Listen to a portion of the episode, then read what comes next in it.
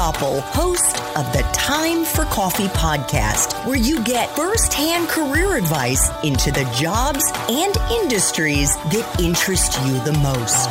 And before we start today's show, I have a quick favor to ask you. If you haven't already, I'd be incredibly grateful if you give us a rating and a review on iTunes. And if you're like me, you need to do it now because you'll forget later and because it's the best way to help others who may be in search of career advice to find this free resource. So press pause if you haven't done it and do it right now. I'll wait. Thanks so much and enjoy today's show.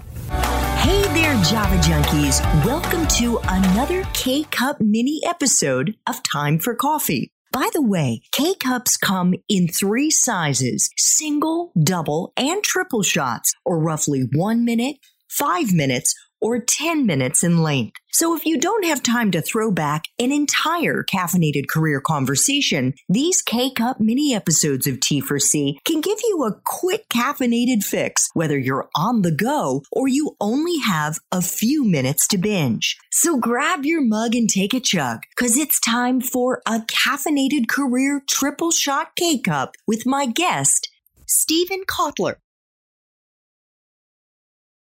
As you probably know, Steven, one of the bigger challenges that's facing college students and recent grads today is this feeling of overwhelm. They're flooded. They're inundated with 24 7 information. Their stress is high. Their anxiety is high and they're stuck. And so many of them can't make a decision about what they want to do when they graduate.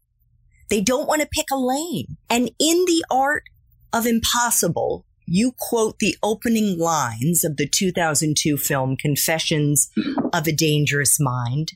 And I'll quote here. When you're young, your potential is infinite. You might do anything really. You might be Einstein. You might be DiMaggio. Then you get to an age when what you might be gives way to what you have been. You weren't Einstein. You weren't anything. That's a bad moment. So how can we help our young listeners become their own version of Einstein or Elon Musk or Steve Jobs or Kamala Harris or Oprah Winfrey or Melinda Gates? It's a great question.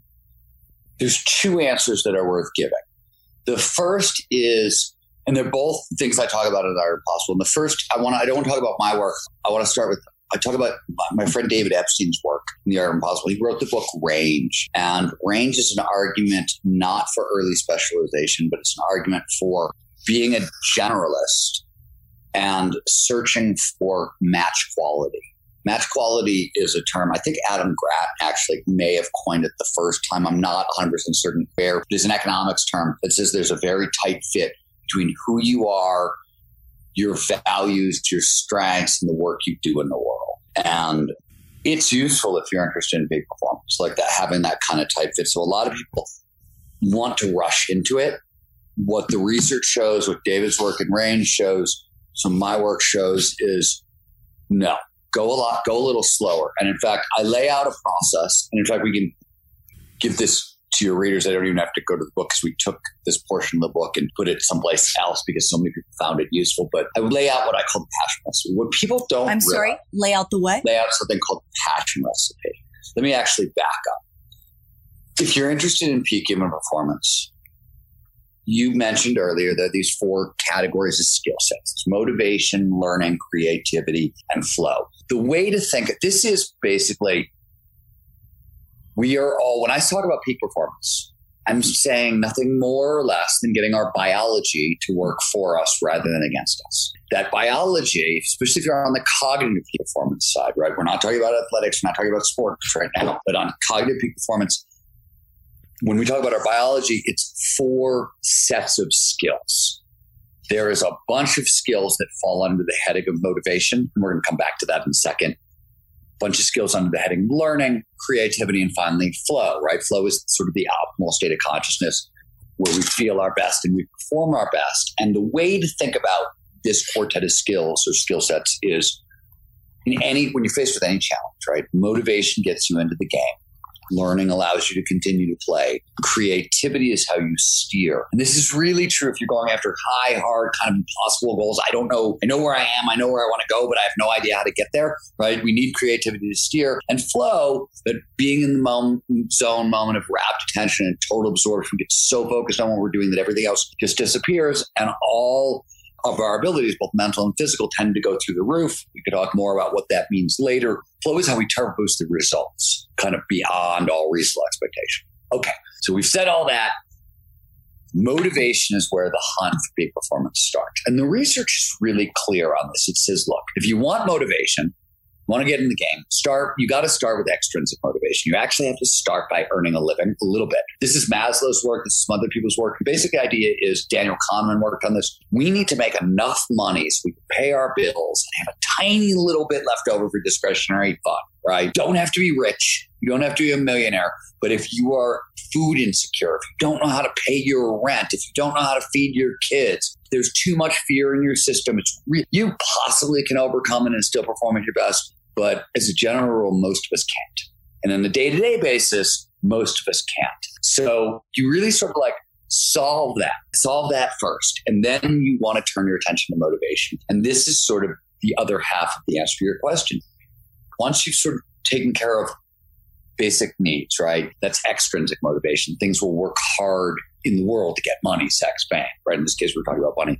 Once that's taken care of, if you want to increase performance or productivity or motivation, you actually have to turn to intrinsic motivators, stuff that's internal to us ourselves that drive us. There are lots of intrinsic motivators, but there's a big five curiosity, passion, purpose, autonomy, and mastery. And what people don't realize is they're all linked. Curiosity is our foundational, it's the most basic motivator there is. And what's the big deal with intrinsic motivators? I mean, there's a lot of them, but your brain is a giant energy hog. It uses 25% of your energy when you're at rest. So you're not even doing any work, 25% of your energy. The minute you try to do something hard, like pay attention to a lecture that's boring, right? College was really hard for me because I don't like being lectured to. And I feel like sitting in lectures was really, really difficult for me. That's hard work for me personally and requires a lot of focus. When we are curious about something, what do we get for free? We get focus for free. Oh, this is so cool. I'm so into this. You're not working hard to pay attention to it. It's happening automatically, right? Now, curiosity is designed to be built into passion. What does that mean? It means that people are all hunting for, oh, I want my passion. I want my purpose. Okay. It's a slow process, first of all. And curiosity what we mean by passion, passion actually is neurobiologically, it's the intersection of multiple curiosities. The way to think, and curiosity, by the way, this is where people go wrong is passion is cultivated by curiosity. Curiosity is not a big deal. I'm talking about, when I say curiosity, I mean like whatever it is, it's neat enough to you that if you had like, if I could stop time and give you a free weekend worth of time, you would read a couple books attend a lecture, maybe have a couple conversations with some experts, ask some questions, just enough curiosity, to spend two or three days on the subject, right? That's all we're talking about. Passion is the intersection of multiple curiosities. Figure out where three or four or five of your curiosities intersect and play there and learn there and grow there. That's how we grow passion. It's nothing fancier than that. It's nothing more or less. We also hear a lot of younger people today talk about wanting purpose. And what's interesting is I think most of the people who talk about wanting purpose want it for altruistic reasons. They want to do good in the world. From a peak performance standpoint, passion and purpose are really, really actually selfish. Sound altruistic, they're really selfish. And let's let's put a little meat around that. Curiosity is a little bit of the neurochemical dopamine and a little bit of the neurochemical norepinephrine. That's essentially the cocktail that makes curiosity. Passion is a lot of the neurochemical dopamine, a lot of endorphins, or a lot of norepinephrine, a lot more. Those are both performance enhancing, feel good neurochemicals. They feel great, but they also amplify focus to amp- increase our ability to find connections between ideas and a bunch of other things in the brain. They're performance enhancing chemicals. You can't get any more. Passion is sort of like you. If you live, I were to give you more norepinephrine or more dopamine, you're actually going to have schizophrenia or mania at that point. Like you can't, I can't crank it up anymore without pushing out of the spectrum of like normal performance into problems, right? Neurobiological problems. If I want to increase motivation more, you want purpose. That is the thing that you're passionate about. And then you say, okay, how do I use this thing to solve a great problem in the world? Now, the reason you want purpose from a peak performance standpoint is purpose gives you additional feel good performance enhancing neurochemistry that you can't get without other people in the equation. So there's a whole bunch of we're social mammals. So there are what are called pro-social neurochemicals. These are endorphins, for example. So this is when a mother bonds with her child, that really tight bond that's predominantly endorphins and oxytocin. We can get the same access to these kind of chemicals, right? So we get more feel good performance enhancing neurochemistry with purpose. Once you have purpose, what does the system want? It wants autonomy, the freedom to pursue that purpose. And once you have autonomy, the system demands mastery, which is skills to pursue that purpose well. Those are the five major interest motivators. That's and that's the order they're meant to be cultivated. They're meant to. Go. You can cultivate them in other ways. You can certainly start with autonomy and then go to mastery and blah blah. It's just that if you do it in this particular order, you just go farther faster with a lot less fuss. It's just easier.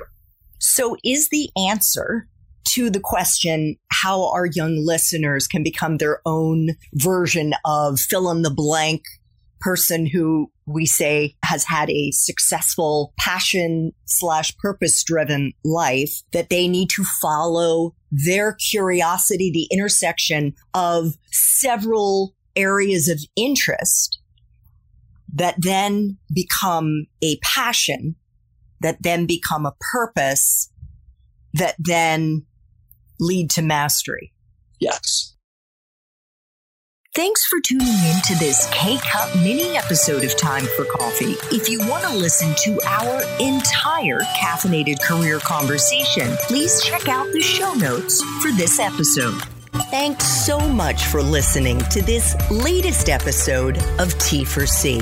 And if you're interested in learning more about my coaching services for confused college students and recent grads, feel free to check out the Time for Coffee website under the coaching tab at time, the number four, coffee.org, or text me at 202 236 5712. That's 202 236 5712 you.